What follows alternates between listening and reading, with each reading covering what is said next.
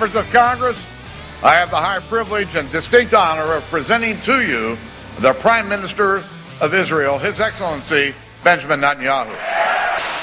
Benjamin Netanyahu's speech today in Washington was nothing short of spectacular. Israel's prime minister speaking to a joint session of Congress. You know, this morning I got up and I thought I should be doing the podcast, and then I realized I could not speak on the issues of today without speaking about the most important political topic of the day, and that is Netanyahu's speech in Washington. Hello, welcome to the podcast. I am Brian Lilley. This is the Brian Lilley Podcast. And why is this the most important political topic in the world today?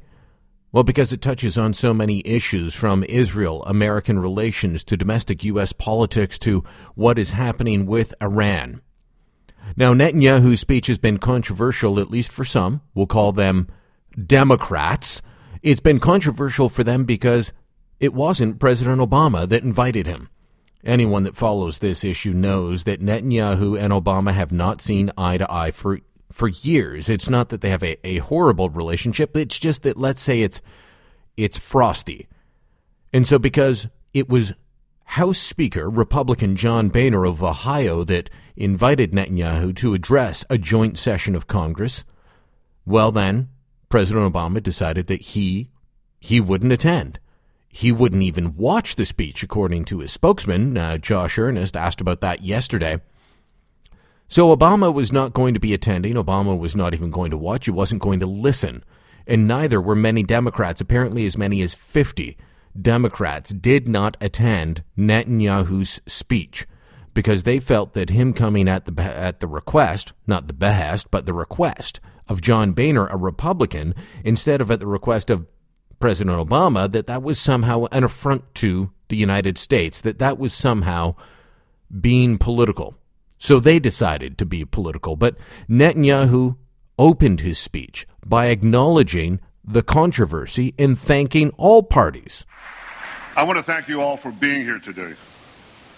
I know that uh, my speech has been the subject of much controversy. I deeply regret that some perceive my being here as political. That was never my intention. I want to thank you, Democrats and Republicans, for your common support for Israel, year after year, decade after decade.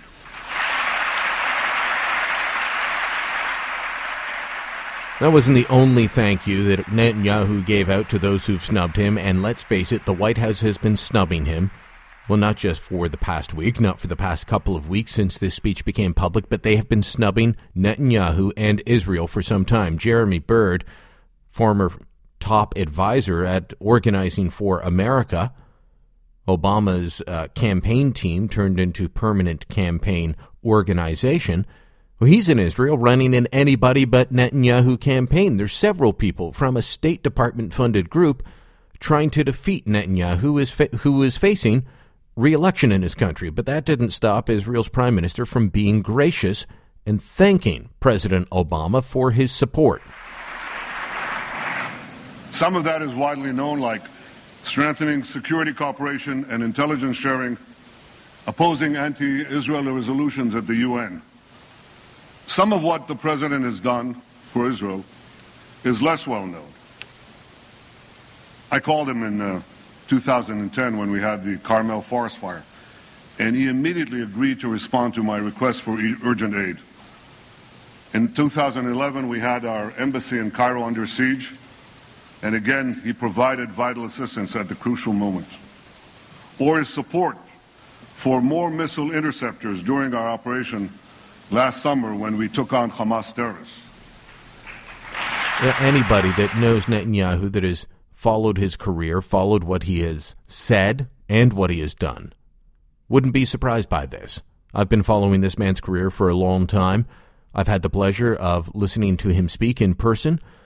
I think it's a couple of times. It's definitely at least once, but I believe it's been a couple of times that I've had the pleasure of being in the room and listening to him give a speech, and he is a captivating speaker.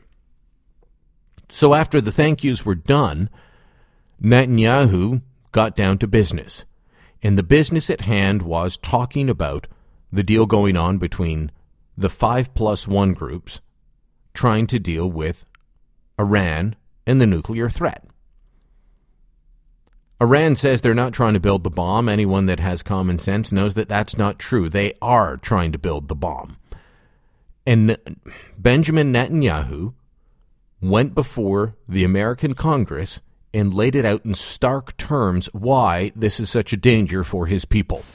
To understand just how dangerous Iran would be with nuclear weapons, we must fully understand the nature of the regime. The people of Iran are very talented people. They're heirs to one of the world's great civilizations. But in 1979, they were hijacked by religious zealots, religious zealots who imposed on them immediately a dark and brutal dictatorship. That year, the zealots drafted a constitution, a new one for Iran. It directed the Revolutionary Guards not only to protect Iran's borders, but also to fulfill the ideological mission of jihad. The regime's founder, Ayatollah Khomeini, exhorted his followers to export the revolution throughout the world. I'm standing here in Washington, D.C., and it, the, the difference is so stark. America's founding document promises life, liberty, and the pursuit of happiness. Iran's founding document pledges death, tyranny, and the pursuit of jihad. I'd say that's a pretty pretty good example of the difference between the United States of America and the Islamic Republic of Iran. He went on to describe how Iran is trying to flex its muscle in the region. As states fall, he said, Iran is there to gobble them up. Whether it's dealing with Hezbollah, their front group in Lebanon, backing the Assad regime in Syria, currently killing its own people. Some of those people may be ISIS, and I won't cry over that, but of course, the Assad regime is just one of many bad guys in the Syrian civil war. Iran backs Assad. Iran backs Lebanon and Syria. They back the uh, Hamas in the Gaza Strip. They're backing the the terrorists currently trying to uh, cause trouble in the civil war in Yemen. They have exported terror around the world, as he detailed, whether it's uh, killing Marines, helping Al Qaeda bomb, uh, helping Al Qaeda bomb American interest in Africa, bombing the Jewish Community Center in Buenos Aires, or even the plot to assassinate the Saudi ambassador in Washington, D.C. All of that tied back to Iran, the world currently the world's greatest state sponsor of terrorism. A country that has said repeatedly, whose leadership at least has said repeatedly, they want to annihilate Israel, the Jewish state. So I think the Americans should forgive Netanyahu for worrying about Iran getting the bomb. Now, the American administration says that they're worried about this as well, but they are not helping put forward a plan that will actually stop Iran from getting the bomb. They are not putting forward a plan that will halt nuclear development, that will stop the enrichment of uranium, that will even halt the building of centrifuges that can be used for intercontinental ballistic missiles. So when Netanyahu says, I have concerns about this, and Nancy Pelosi, leading Democrat, says, don't insult our intelligence, I'm going to side with Netanyahu, and anyone who, who believes that the Jewish state has a right to exist should as well. Anyone who looks and says, never again, in regards to the Holocaust, should side with Netanyahu. But because he raised the Holocaust, CNN's chief political analyst, Gloria Borger, actually went off saying he was becoming overly political there. He's politicizing the Holocaust. How? by pointing out that, like the Nazis, the Iranian regime wants to kill the Israeli people. They want to kill the Jewish people, not just the state of Israel, the Jewish people. One of the things that uh, Benjamin Netanyahu did in his speech was quote from one Iranian leader who said, "If all the Jews gather in Israel, it saves us from having to hunt them down around the world. Ladies and gentlemen, there is a lot going on in the world, and so much of our attention has been focused on ISIS and what's happening there because the images popping up on social media are so compelling. But the fact is, a nuclear Iran headed up by people that believe they could hasten the return of the 12th Imam and Armageddon is not a recipe for world stability. And whether you believe that America needs to be the world's policeman or everyone should just stay out of everyone else's business, I don't think you can deny that Iran getting the bomb is anything but other countries staying out of each other's business. Iran means one kind of business if they get the nuclear bomb, and that is blowing Israel off the map and then using their regional influence to build their own empire. And I don't think that that's something that the world can stand by and watch. Unfortunately, if it does happen, it will happen on President Obama's watch. And that's something that he'll have to wear. But today he heard a good case, if he decided to listen, from Benjamin Netanyahu on why he should not agree to the deal currently on the table and, and instead should push for a better one, one that sees Iran give up the enrichment of uranium, one that sees Iran give up the building of its intercontinental missile system, and one that sees it walk away from declaring that the Jewish state should not exist. If on Holocaust Memorial Day or Veterans Day or Remembrance Day you say never again, then you cannot turn a blind eye and a cold heart to Netanyahu's words. I'm Brian Lilley. This is the Brian Lilley Podcast. More coming up in moments, including Justin Trudeau flip flopping on the war against the other maniacal terrorists. That would be ISIS, or ISIL as he calls them. He's changing his mind on that. What is that all about? That and a liberal deciding that hunting, hunting just isn't worth looking into. Check out brianlilley.com or like me on Facebook, facebook.com slash brianlilley all the stuff that I'm doing, whether it's for the Rebel, Truth Revolt, or the Blaze, posted there. Stick around. We've got more to come.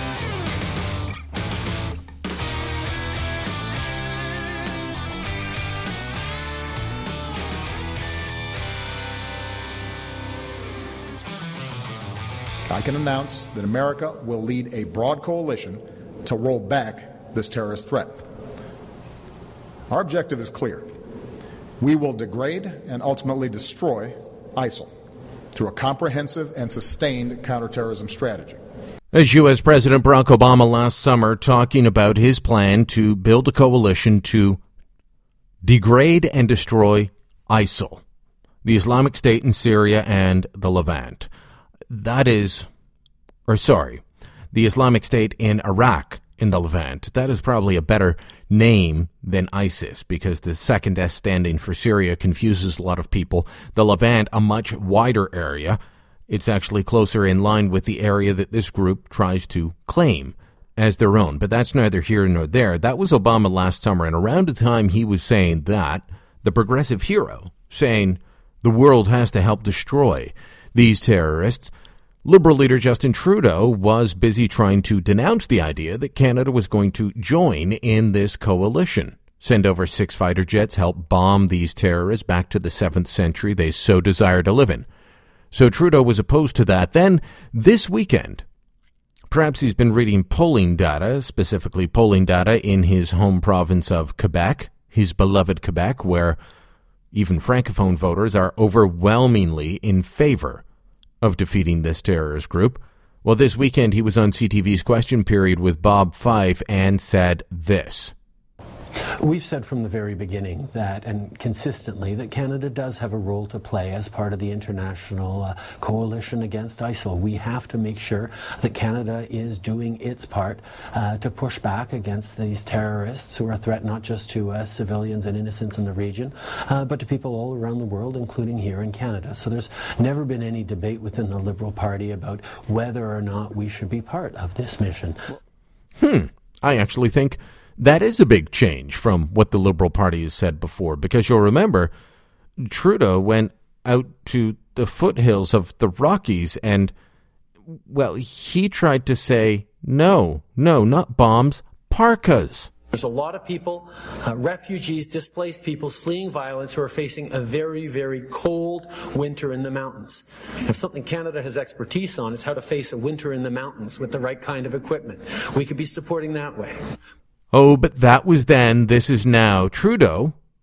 Trudeau says there's no change in what the Liberal Party believes in. That's that's strange. That's very strange. As as my friend Warren Kinsella points out on his website, warrenkinsella.com, Kinsella wanted to run for the Liberals. And one of the reasons that he was told by Trudeau's brain trust that he wouldn't be welcomed is that he supported the idea of Canada join, joining the coalition to fight back against these terrorist thugs. That was not Liberal Party policy, despite then it was not in Liberal tradition, he was told, despite the fact that Lloyd Axworthy, Bob Rae, countless others, liberal stalwarts, had said, this is what we should be doing. So that was then. Trudeau wanted to, to help with warm weather clothing and tips for surviving the winter, but now he says he's fully on board with it again from this past Sunday and question period with Bob Fife.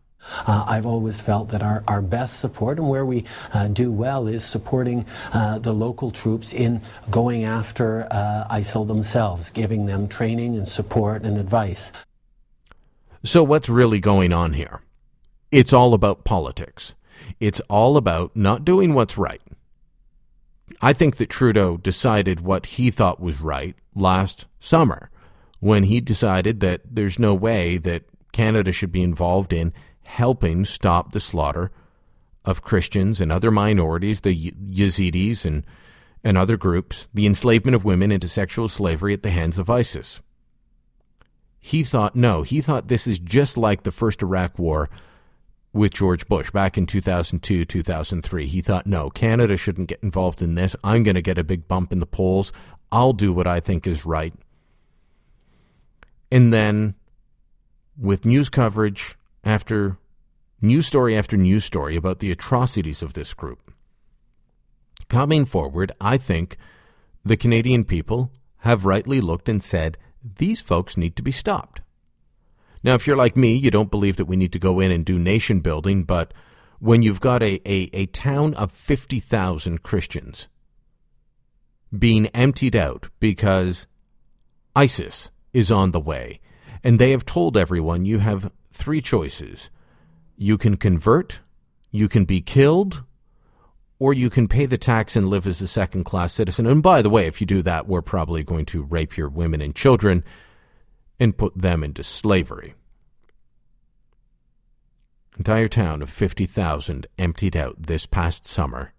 One of the oldest Christian communities in the area, there for almost 2,000 years, forced out by people that believe that if you don't, do not believe in their version of Islam, you do not deserve to live.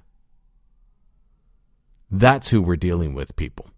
So again, if you're like me, you don't believe that we need to go in and, and do nation building. We don't need to repeat the 10 year campaign in Afghanistan and, and defend all of this by talking about letting girls go to school but taking what John Robson calls the Jacksonian approach of bombing these people and then saying, don't make us come back again, I think is completely warranted.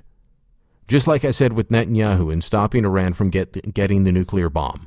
If you stand on Remembrance Day or Memorial Day or Holocaust Memorial Day and you say never again, we cannot let these atrocities happen, then you can't turn a blind eye to the millions being displaced by these brutal, brutal thugs.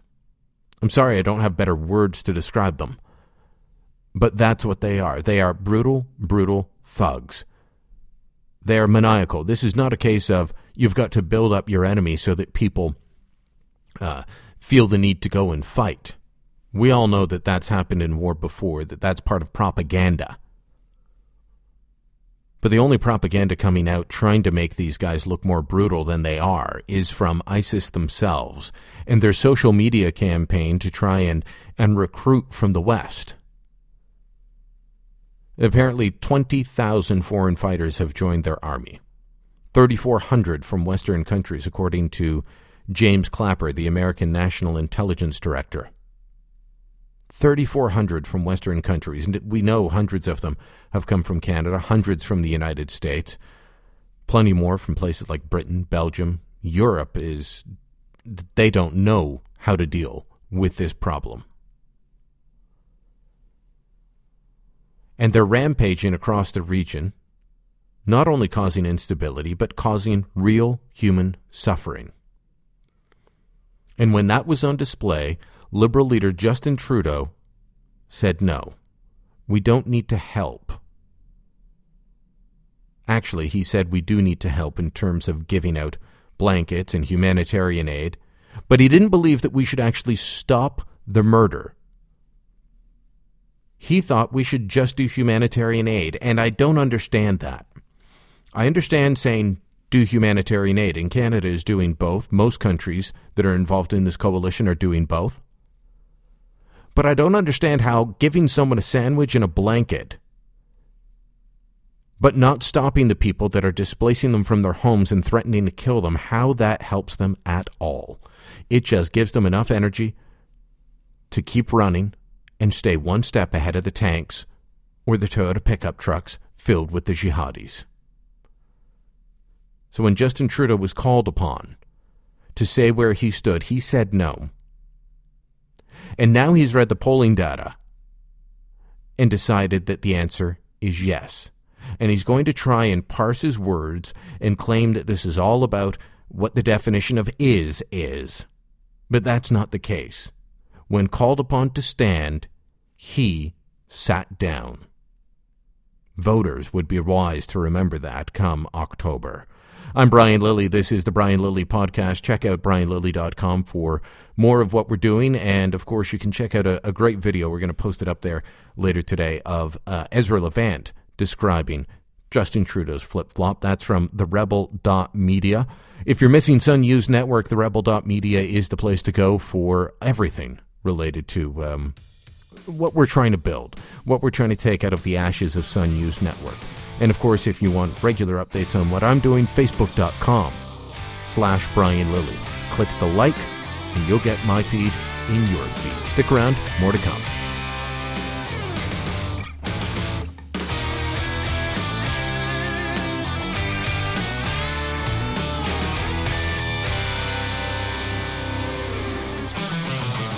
Beyond the big international stories, beyond the, the headlines about Justin Trudeau and the latest odd thing he said, the latest flip flop that he's got, the Liberals have another problem. And right now I'm going to pick on a, a man that I, I know and like on, on many issues. Welcome back to the podcast. My name's Brian Lilley. Uh, this is the Brian Lilley podcast. And of course, you can find out all about me on brianlilley.com, B R I A N L I L L E Y or facebook.com slash Brian Lilley is where you can catch my feed. So I'm going to pick on a man that I've known for years who I quite like on, on many issues. He's one of the few pro life liberals. He's someone who stands on his own principles even when they don't agree with his party. And regardless of party, I think you've got to respect that. He's found a way to stay within the party that he thinks best reflects his views without caving on core principles. And that's something in politics that has to be respected. I'm talking about John McKay. John is a Scarborough liberal. He used to have a lot more company in that area. That used to be entirely liberal territory, and now it's NDP, it's conservative. The liberals are struggling in the hinterlands of Toronto, as they are everywhere else. And so that's what makes me wonder what John McKay was thinking when he stood up in the House recently, they were debating Bill C 46, not related at all to the issue that he took a run at. And in response to uh, an NDP member who had just given a speech, he got up and started talking about how he liked working with this chap on the Environment Committee, and then talked about what the Environment Committee is currently studying. Might be interested, Mr. Speaker, to know is that the uh, Environment Committee is now engaged in a study on hunting and trapping um, of all of the issues uh, of all of the issues the Environment Committee could be studying, uh, the climate change, fracking, or whatever. Hunting and trapping is the one that's uh, that's been chosen. It's uh, it's of critical interest to us all. John, John, John, John, John. I am sorry. What were you thinking? That, ladies and gentlemen, is part of the problem with the Liberal Party today and why they have trouble attracting votes outside of urban cores. He's completely dismissive of hunting as an environmental issue. Anybody that knows about hunters, trappers, fishermen knows that they are the first conservationists. They are the people that want to look after the environment. Look at the, the, the kerfuffle going on in the United States right now, trying to ban this green tip ammunition, the M885. These are bullets that were developed to uh, because so many people were using the AR-15 in the states for hunting and, and target shooting that there was a lot of lead being used. So these are environmentally friendly bullets without lead. That's being developed by the people that, that hunt and fish. They care about these issues. And they care about preservation of wetlands, and they care about making sure that, that the areas that they hunt in are not destroyed. They care about making sure that they have a responsible harvest. That's how hunters like the Beasley brothers describe what they do, having a responsible harvest, because if you just go out and kill all the moose or all the deer or all the wild turkeys, guess what? There's nothing left to hunt next year. So it is an environmental issue. It is an important environmental issue. Parliament has been debating and discussing climate change for years without doing anything, including when the Liberals were in charge. I believe the Environment Commissioner once described Liberal environment policy as something to the effect of making a big to do about their intentions and then forgetting about them before the confetti hit the floor. That's when the Liberals were in charge of the, the climate change file. So, yes, they're studying at the Environment Committee something other than climate change. They're studying real environmental issues that, that relate to how people live in this country, at least people outside of Toronto. At least people outside of Montreal and Vancouver and downtown Winnipeg. And why am I picking on those places? I should have picked on, on downtown Regina as well. Because eh, I'm just mentioning the cities. Outside of Atlantic Canada, that's pretty much the only places that you're going to find Liberal MPs. You find them in Montreal. Uh, let's see, we've got two in Ottawa. Guess what? They pretty much touch on the urban areas as well. Whole Ottawa area used to be liberal. Now they're down to two. Conservatives take most of the rest, with the NDP taking one. You find liberals in downtown Toronto. And then you've got to take a hop, skip, and a jump to uh, Winnipeg. You know, there's smaller cities like Guelph that have them, but not a lot of liberals out there outside of urban cores. And when you're dismissive of things like hunting, well, that really doesn't help, does it? I remember going up to Deep River, Ontario. Friends were having their daughter baptized, and I was in their house and meeting people for the first time. Um, you know, you go to these you go to these functions, and it's have you met so and so, and oh, this is Bob, and so this guy says to me, have, have I shown you my never vote Liberal again card? Now, if you don't know Deep River, Ontario, this is a place that for decades voted Liberal both provincially and federally. Heck, Clouthier was the, uh, the Liberal MP, the last Liberal MP now. It's now solidly represented by conservative Cheryl Gallant, someone derided in the media but loved by her constituents. Anyways, this fellow says, If I showed you my never vote Liberal again card, I said, No, what's that?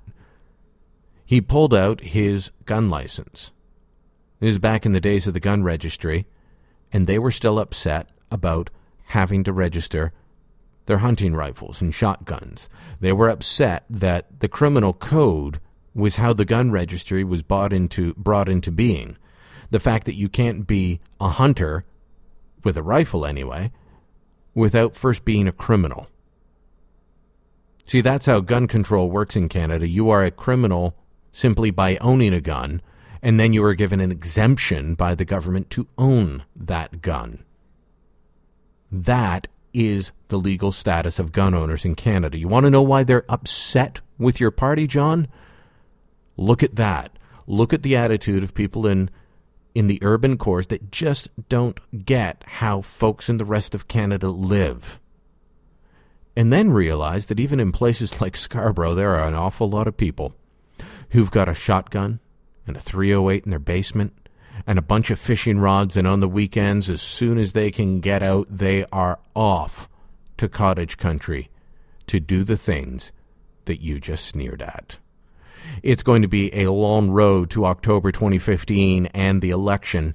And despite what the polls are saying, and despite how many times I've said I think that Justin Trudeau will be the next Prime Minister of Canada, the fact remains that finding a path to victory for the Liberals remains a difficult task, made all the more difficult when MPs start talking like that.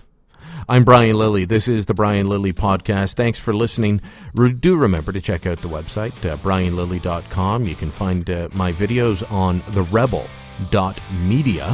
and, of course, Facebook, facebook.com slash Brian Lilley. You can find everything that I do posted there eventually. It's been a pleasure being with you today. Thanks for listening. And remember, I'm on your side.